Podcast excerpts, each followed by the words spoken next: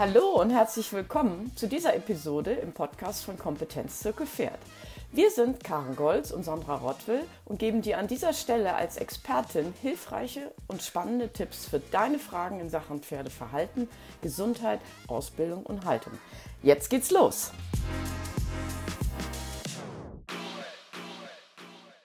Heute spreche ich mit Tatjana. Tatjana ist Osteopathin für Pferde und löst in ihrer Arbeit Traumen auf. Nicht jeder Osteopath versteht es, tiefsitzende Traumen und Schockzustände zu lösen.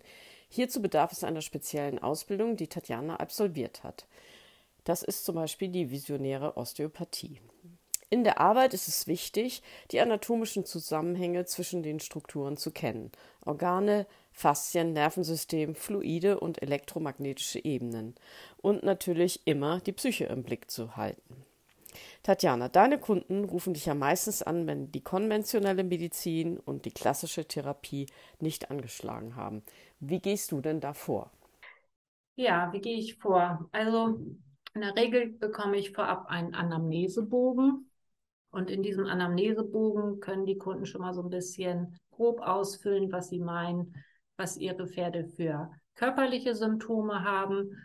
Und meistens werden auch nur diese ausgefüllt und in den seltensten Fällen eben die psychischen Symptome mit dazugenommen, geschweige denn organische Symptome in Verbindung gebracht. Und hier setze ich eben an. Das heißt, ich denke quer. Ich denke von der Psyche in die Organe, von den Organen in die Strukturen, also in die anderen Strukturen und versuche da Zusammenhänge herzustellen. Und es geht halt auch nicht nur darum, irgendwelche Techniken anzuwenden, um Symptome zu lindern, sondern wirklich auch mit dem Pferd in dem Moment in eine Beziehung zu gehen, mit meinen Händen und auch mich irgendwie mit dem Herzen zu verbinden, aber auch den Besitzer mitzunehmen, was auch ganz wichtig ist.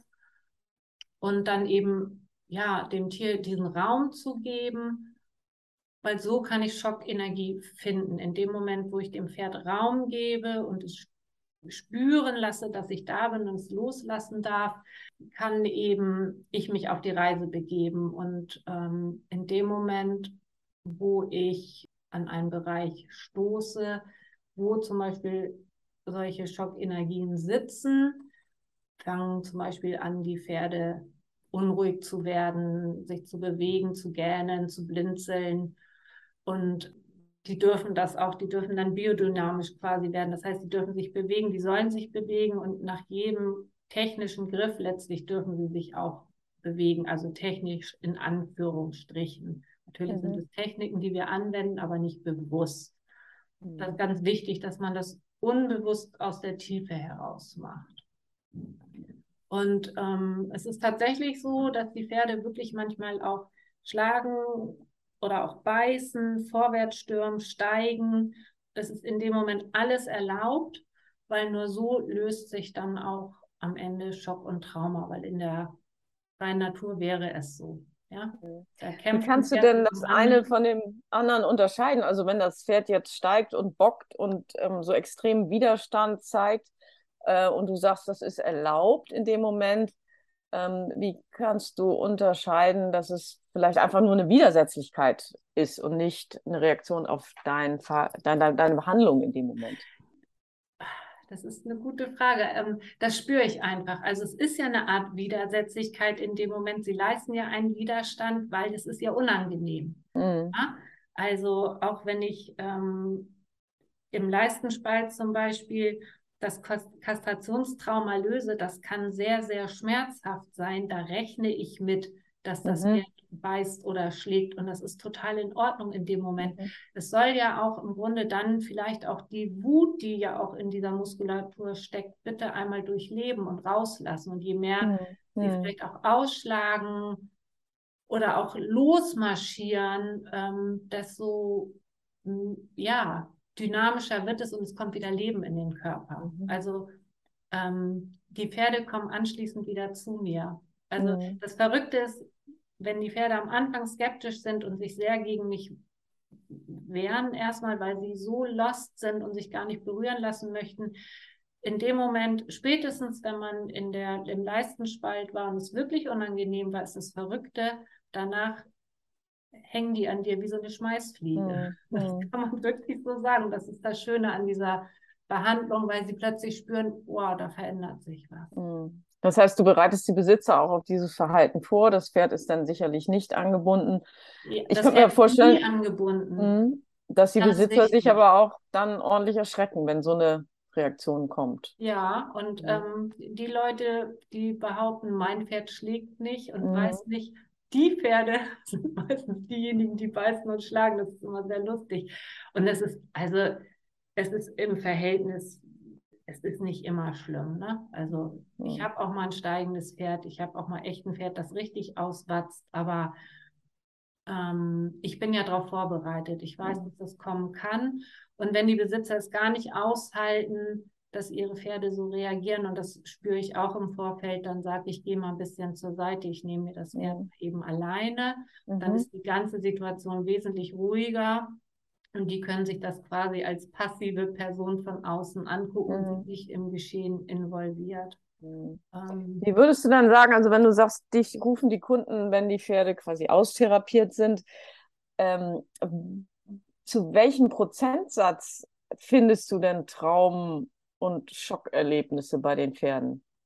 Also ich würde mal sagen, sind es wirklich 95%, wenn nicht sogar 99%. Weil diese Pferde haben ja meistens schon alles durchlaufen und sind eben dann beim Tierarzt entweder austherapiert oder eben haben, also wenn ich immer wiederkehrende Symptome habe, ist das ja eine Kompensation des Körpers. Das heißt, der ruft ja immer wieder was ab. Das heißt, der wird irgendwo wieder getriggert und dann kommt es wieder und wieder und wieder. Eine diffuse Lahmheit. Also ich hatte zum Beispiel mal einen Andalusier, der auf einer viel zu fetten Weide stand, der ging vorne links lahm. Und der Zusammenhang war tatsächlich das Zekum, der Blinddarm. Ja? Ich habe den Blinddarm wieder entspannt und das Pferd lief anschließend nicht mehr lahm. Und so als kleines Beispiel. Und das bringt mich direkt zur nächsten Frage.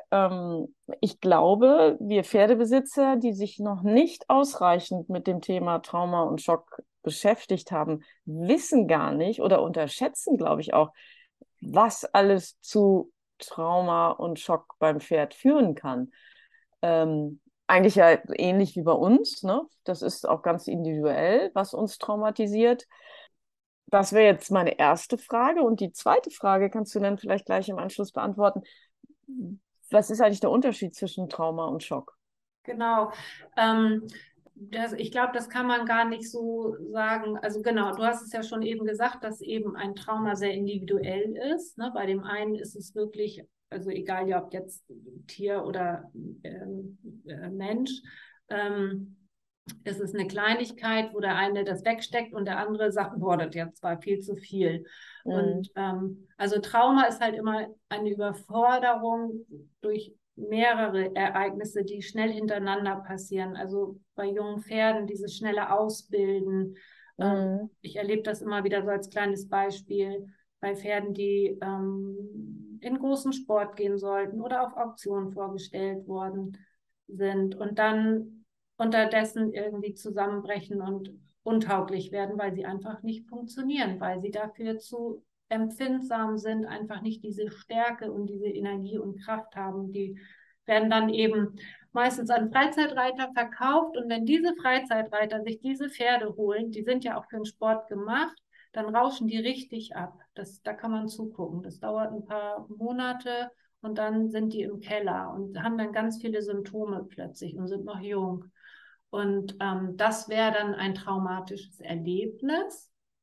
Schock resultiert letztlich aus dem Trauma. Das heißt, ich habe ein traumatisiertes Pferd, das ist der Oberbegriff.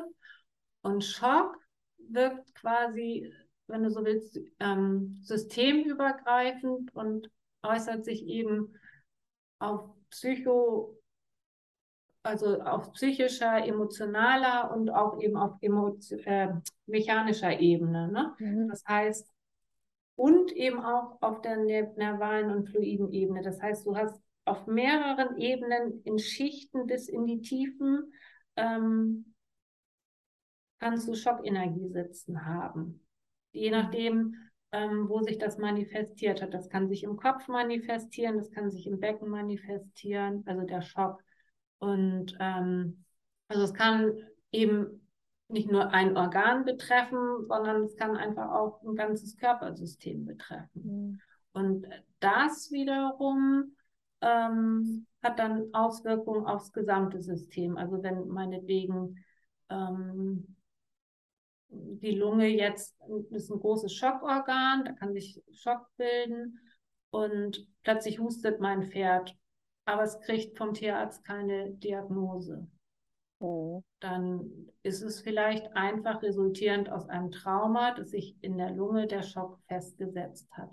Und da habe ich dann die Möglichkeit, eben dies zu lösen.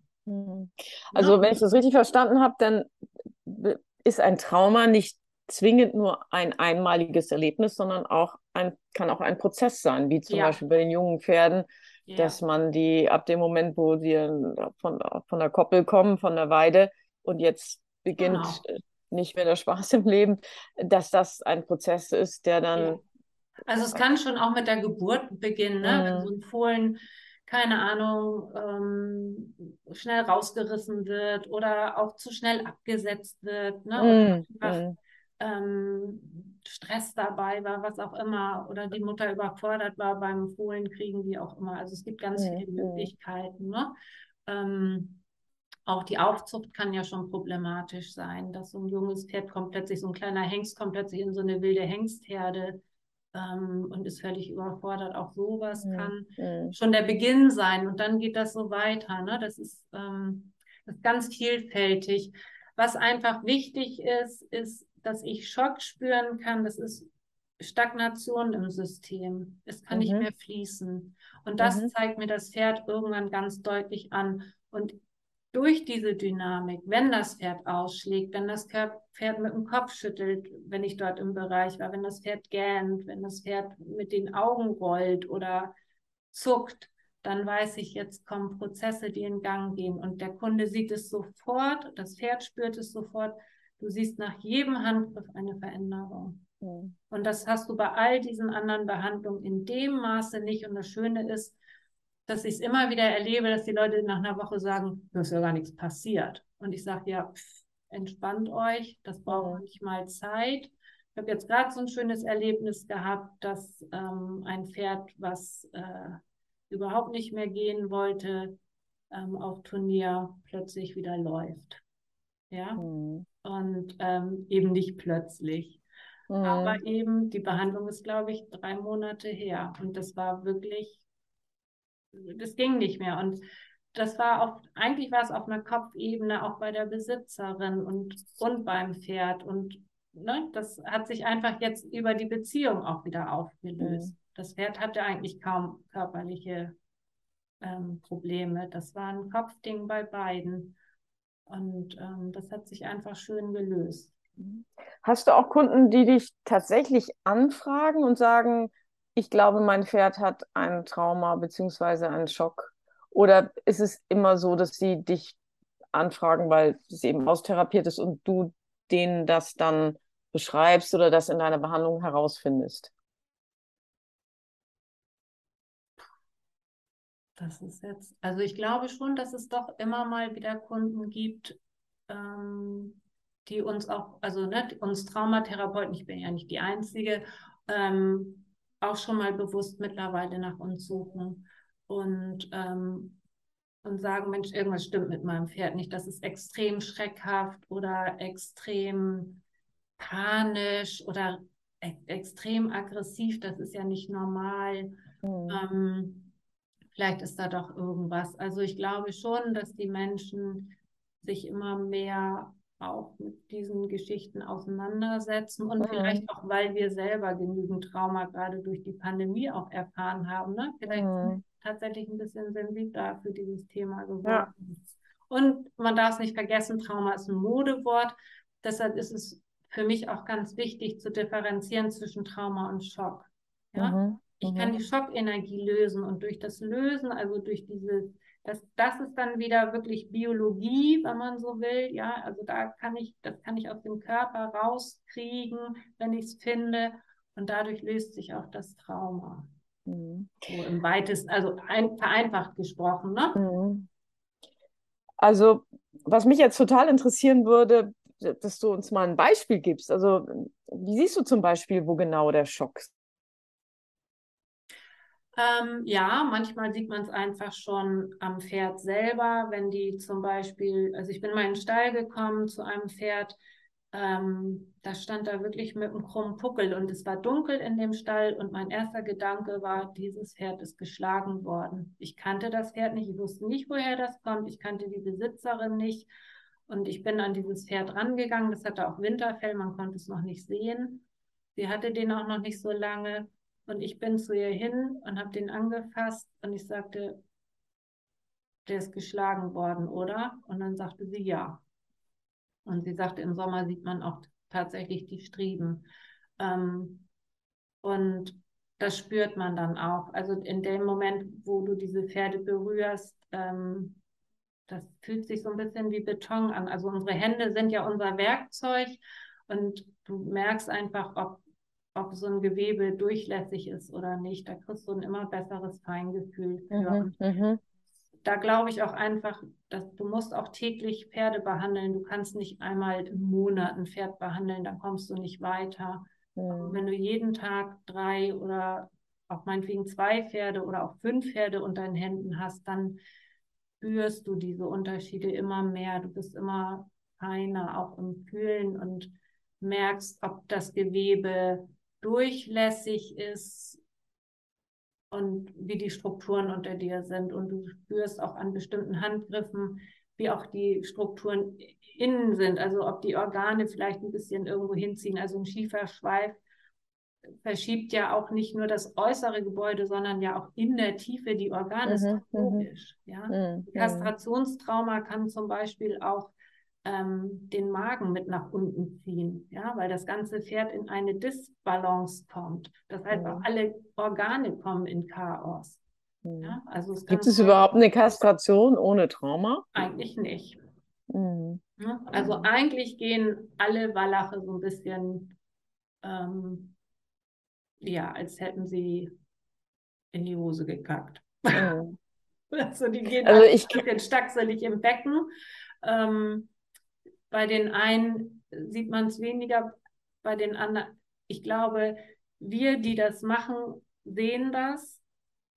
Die anderen, für die ist es normal, dass die Pferde so gehen. Hm. Ja? Dass sie das nicht frei bewegen können. Ich kann mich erinnern an die Kastration meines Pferdes. Das stand mir sehr bevor. Ich habe mich natürlich auch aus Berufsgründen war ich vertraut mit den Risiken, die das mit sich bringt. Habe mich natürlich auch eingehend mit den verschiedenen Methoden beschäftigt. Der war damals 4, schon an der Grenze, das überhaupt noch im Stehen und im Stall machen zu können. Aber ich hatte unglaubliche Angst, dass irgendwas passiert oder er vielleicht das auch gar nicht überlebt. Und ich weiß nicht, ob ich von meiner Angst auch was übertragen habe. Es ist alles gut gegangen. Also er hat das gut überstanden. Augenscheinlich ist die Narbe auch gut verheilt. Der läuft jetzt auch nicht besonders breitbeinig, manchmal schon. Aber ich bin zu dem Schluss gekommen, dass ich nicht nochmal ein männliches Pferd haben möchte, weil für mich ist klar, ich werde keinen Hengst halten, weil ich möchte, dass das Pferd in einer Gruppe sein Leben verbringt, und dann bleibt eigentlich nur noch die Stute. So. Und allein die Vorstellung, dass ich nicht einen operativen Eingriff an einem sonst unversehrten Tier vornehmen lassen muss. Deswegen kommt nur noch die Stute für mich in Frage. Also ich habe auch Lust auf eine Stute, aber das hat mich so wirklich echt mitgenommen, obwohl nichts passiert ist. Und das wäre jetzt meine nächste Frage. Geht es den anderen Besitzern auch so? Also ich will gar nicht von Schuld reden, aber ich habe dieses Pferd in meine Obhut genommen und ich habe ihm das so zugemutet, weil ich ihm kein Leben im Deckeinsatz oder kein Leben in einer Hengstgruppe ermöglichen konnte. Das gab es bei mir nicht. Also musste er entmannt werden. Ja, und ich glaube, das ist auch, also es hat ja beides Vor- und Nachteile. Ne? Wenn ich einen Hengst halte, muss ich ihn in einem Notfall isoliert halten, weil viele Hengste auch nicht mit Wallachen klarkommen. Mhm. Und die Frage ist ja in unserer heutigen Zeit, was ist denn schlimmer für das Pferd? Immer in Isolation, aber als Hengst sein und ja letztlich auch das nicht ausleben dürfen. Ja? Mhm. Die werden ja auch doch schon sehr gedeckelt, auch von ihren Menschen teilweise.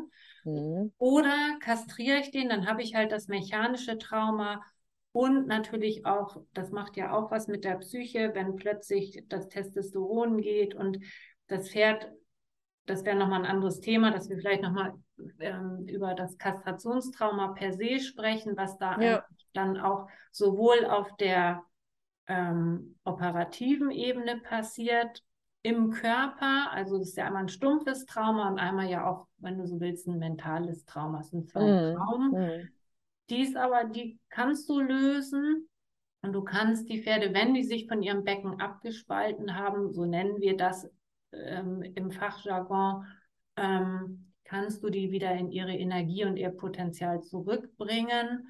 Und so wie du es zum Beispiel gemacht hast, am tollsten ist es natürlich, wenn man so einen frisch kastrierten Hengst dann, wenn die Narbe verheilt ist, Wallach meine ich, dass man den dann eben relativ zeitnah behandeln darf. Mhm. Das ist natürlich super. Und deshalb ist es auch so schön, dass es ja die Möglichkeit gibt, das zu lösen. Und es muss ja auch nicht immer auf psychischer Ebene dann auch so eine Katastrophe werden. Mhm. Es wird nur manchmal dann zu einer Katastrophe. Manchmal ist es auch wirklich auf der körperlichen Ebene erstmal passiert und es macht mental vielleicht gar nicht so viel mit dem Pferd. Aber klar ist, natürlich nehmen die eine Wesensänderung vor. Also ich habe jetzt gerade einen Hengst behandelt, diese Woche wieder.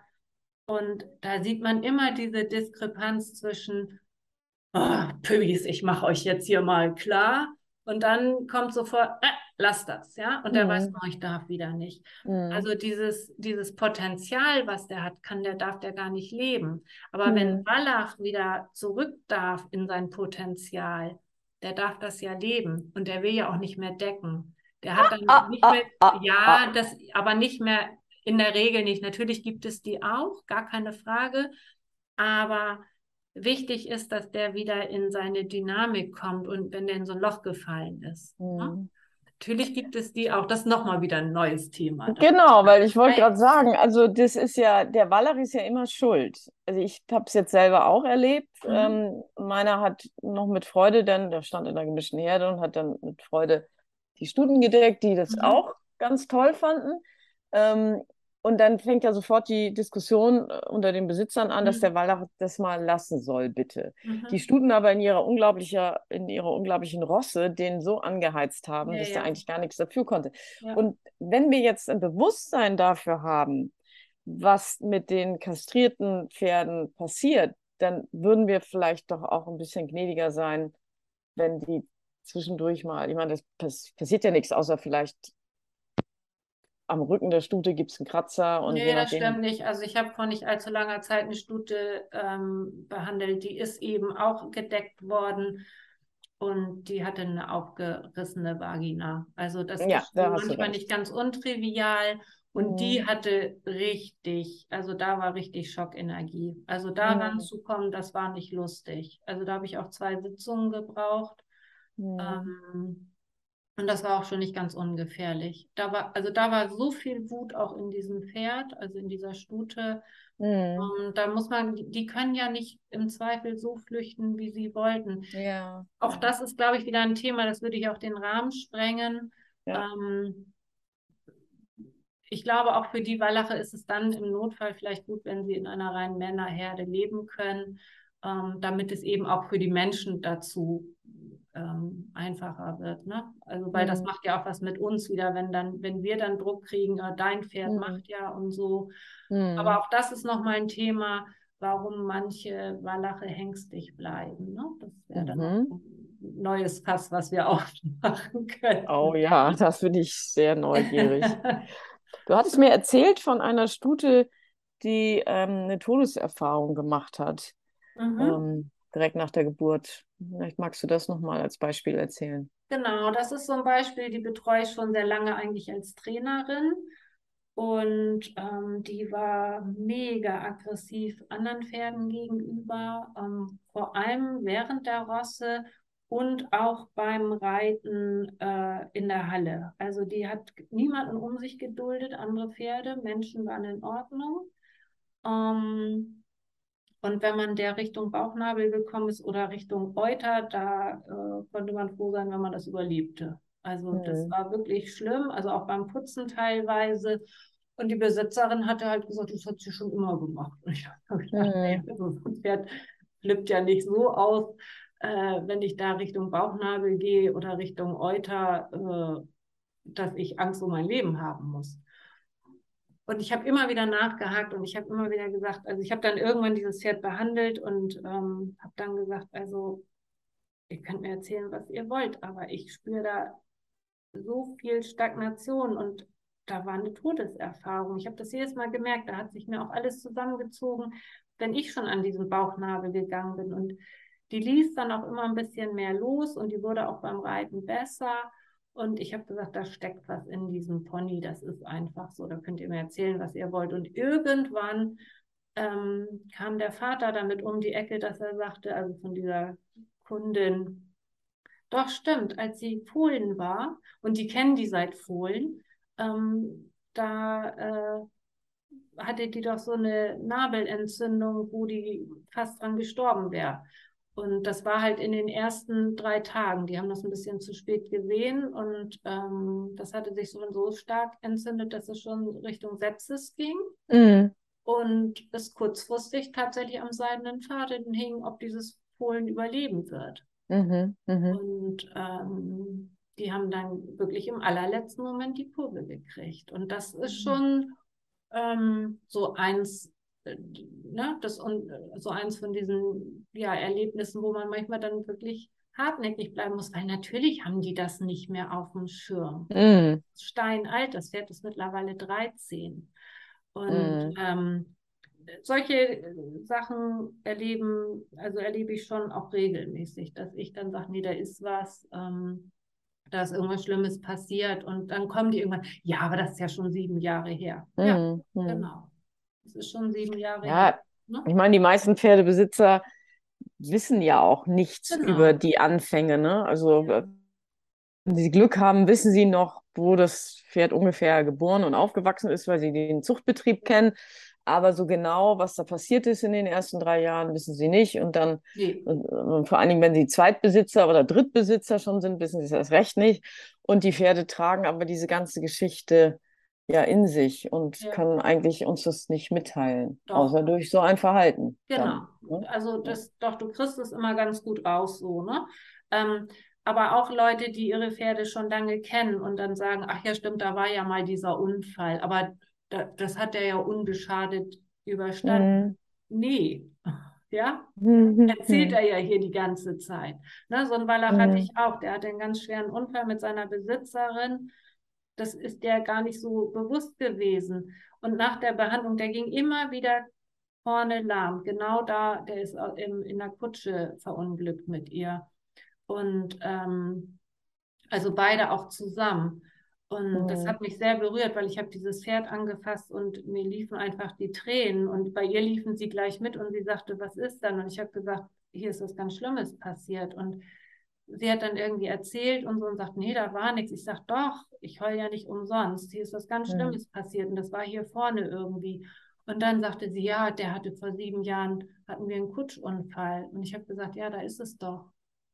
Und dann, sagt die mir, am nächsten Tag kam das Pferd ihr freudestrahlend entgegengaloppiert. Und das hätte er seit Jahren nicht mehr gemacht.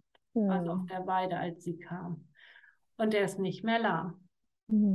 Ja, und das sind so Sachen, das löst dann bei allen beteiligt. Da ist bei beiden dann ne, ihre Tränen.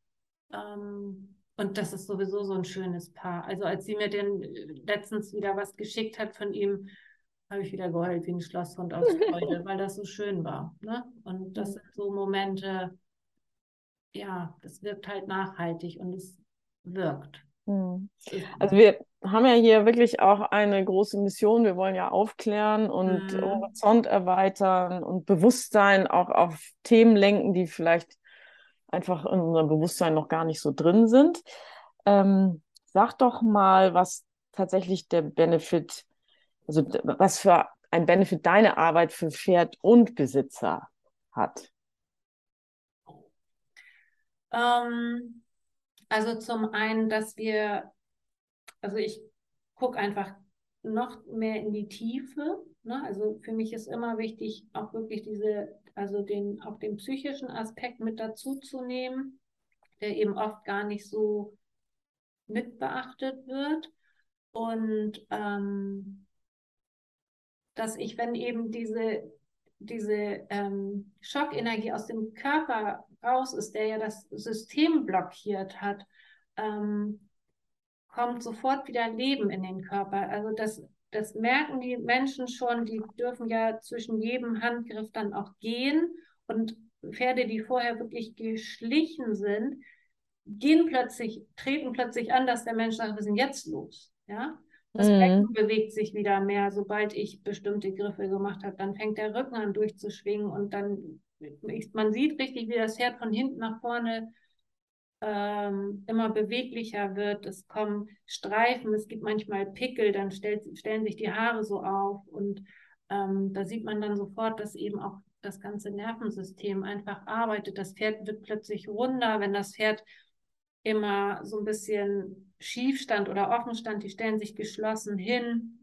Ich habe letztens einen Wallach behandelt mit einem unfassbaren Kastrationstrauma und nachdem ich im Leistenspalt war, wurde das so längst, dass die Besitzerin das gar nicht geschnackelt hat so schnell und nicht nur sagte, seh zu, dass du losgehst mit dem, der wollte schon mehr oder weniger sie anspringen. Der war plötzlich so und wurde ganz groß und das war also jetzt auch so ein Extremmoment tatsächlich. Ne? Das ist jetzt nicht alle Tage, aber das war schon Wahnsinn und der lief hinterher wie Butter. Ja. Mhm. Und die laufen dann erst immer so hackelig und dann plötzlich dann gehen die und merken, wow, das geht ja. Und die kommen eben durch diese Bewegung nach jedem Handgriff immer besser in ihren eigenen Körper zurück. Und darum geht es. Also sie integrieren das selber, sie machen es selber. Ich begleite eigentlich nur. Aber das Pferd findet wieder durch die Behandlung in sein eigenes Potenzial. Und das ist, denke ich, dieser Benefit, den wir haben mit dieser Art des Behandelns, dass wir den Pferden diesen Raum geben, sie sehen und auch die Menschen dazu sehen und auch Mensch und Tier wieder zusammenzubringen. Ne? Weil bei denen ist auch oft diese Schuldgefühle, die sie gar nicht haben brauchen. Ja, und dann sind beide wieder frei. Mhm. Und das ist eigentlich so, es geht immer eigentlich um Beziehung, ne? Also ich gehe in Beziehung mit dem Pferd, ich gehe in Beziehung mit dem Menschen und dann kommen auch wieder Pferd und Mensch in Beziehung. Also ne, die zusammengehören und sich vielleicht verloren haben. Mhm. Und dieses gesehen werden, jedes Säugetier möchte gesehen werden, auch Tiere. Und wir sehen sie so oft nicht, weil wir es nicht wissen. Das ist ja gar nicht bös gemeint. Ne? Und ich sehe eben mittlerweile anders. Oder wir ja sowieso auch. Und ich gucke vielleicht, das habt ihr ja auch schon gemerkt in unseren, wenn wir so unsere Gespräche untereinander haben, dass ich immer noch mal um die Ecke gucke. So, ne? Ja. Ja, das ist auch total wertvoll und das war bei mir auch ein langer Prozess, dass mir das überhaupt möglich war, aus diesen verschiedenen Blickwinkeln zu gucken. Und das passiert natürlich erst, wenn du das Wissen hast und aus den Blickwinkeln überhaupt gucken kannst, ne? Weil sonst bleibst du halt eindimensional. Genau. Liebe Tatjana, das war super interessant und wir haben das ja gerade schon im Laufe des Gesprächs gesagt, dass es da noch einige Themen gibt, die es zu vertiefen gilt. Also insbesondere das Kastrationstrauma ist für mich immer noch bin ich noch nicht fertig mit und ich glaube, mein Pferd auch nicht und ganz viele da draußen auch nicht. Ich weiß gar nicht, wie die Statistik ist. Gibt es 50-50, männliche und weibliche? Aber es gibt ganz viele Wallache unter den Pferden, die da Gehör geschenkt bekommen. Und deswegen freue ich mich auf unser nächstes Gespräch und bedanke mich recht herzlich für heute und sage gute Nacht, weil es ist schon spät. Ich bedanke mich auch ganz, ganz herzlich und ich hat mir jetzt auch ganz viel Spaß gemacht und ich bin gespannt auf unser nächstes Gespräch. Super, alles Gute. Ich wünsche auch eine gute Nacht.